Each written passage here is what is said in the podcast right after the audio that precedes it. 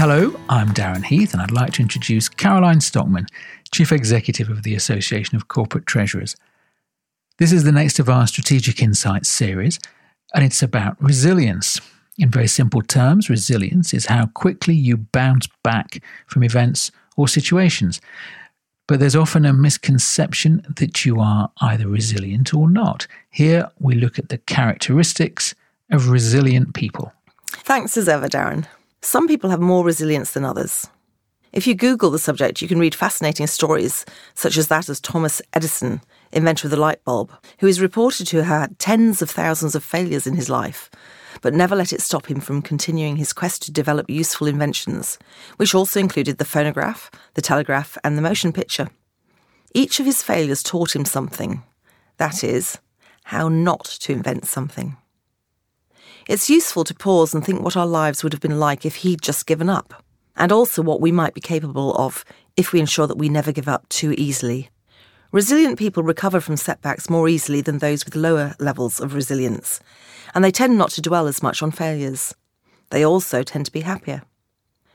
There are a number of things which psychologists and researchers say are important for resilience, and Susan Kobasa cites three viewing failures and mistakes as things to learn from rather than disasters which cannot be recovered from, being committed to one's beliefs and goals, and focusing only on that over which one has control, the rest being a waste of time and resulting in us feeling helpless and, at times, lost. A number of other psychologists write about permanent versus temporary. The optimist and resilient person sees an issue or setback as a temporary situation. Another contrasting attitude is that of pervasiveness, Whereas the resilient person doesn't associate one bad event with the rest of their lives or a trend, for want of a better word.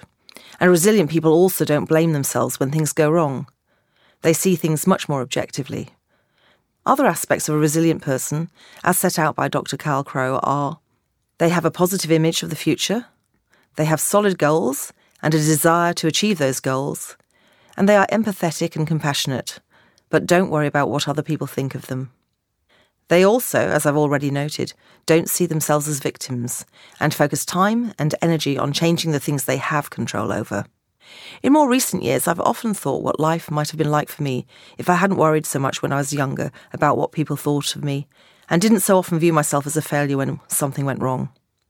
Who knows where these concerns and beliefs come from, but I know I'm not alone in them, and it's interesting to consider the other side of the coin. By that, I mean that perhaps my oversensitivity also explained why I was known to be a very empathetic person and sensitive to others' feelings too. So, would I want to lose that? And lastly, the ladder of inference has helped me to understand that sometimes people just don't like you, through no particular fault of your own. And if you reflect on the situation, you often conclude that you don't actually like the other person that much either. So I can sometimes rationalise the situation, which helps. And in terms of viewing myself as a failure at times, positivity and looking towards the future, as well as seeing things as temporary, all help. In terms of bouncing back after setbacks, the underlying reason for this ability for me personally is also that notion of seeing everything as a temporary situation. I moved countries so often as a child that I went to nine different primary schools, and part of my world was lack of permanence. That can have its challenges, of course, but it also means my experience was one of nothing lasting a long time, which I think gave me an advantage when things went wrong.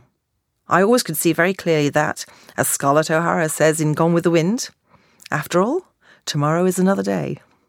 That was something I tell myself from quite a young age. Caroline, you won't feel like this in a few days' time. You can't see it now, but you know from experience that's how it is.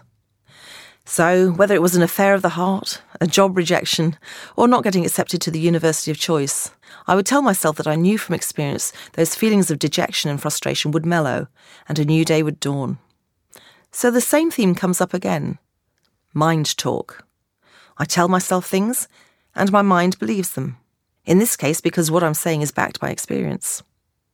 And it also comes back to research, which shows the connection of viewing things in life as temporary with optimism and indeed resilience. Issues arise when one is trapped in a view of the world as predefined and permanent, and then disappointments, bereavements, and other stresses arise, and we find suddenly we can't cope. We often find this creeps up on us, and if we're not mindful, then we can be in serious trouble from both a mental and physical health standpoint. You'll have your own experiences and preferences, and they may well be different from mine. But I hope this session on what differentiates people who have high levels of resilience from those who don't will allow you to both see where you typically sit in terms of resilience, as well as consider ways that you might like to approach life to strengthen your resilience. In the next podcast, I'll move on to talk about some very practical things everyone can do to build and maintain resilience. So I hope to have you back listening for that. Thank you, Caroline. Do please join us again for the next instalment in our series. But in the meantime, from both of us here, goodbye and thanks for listening.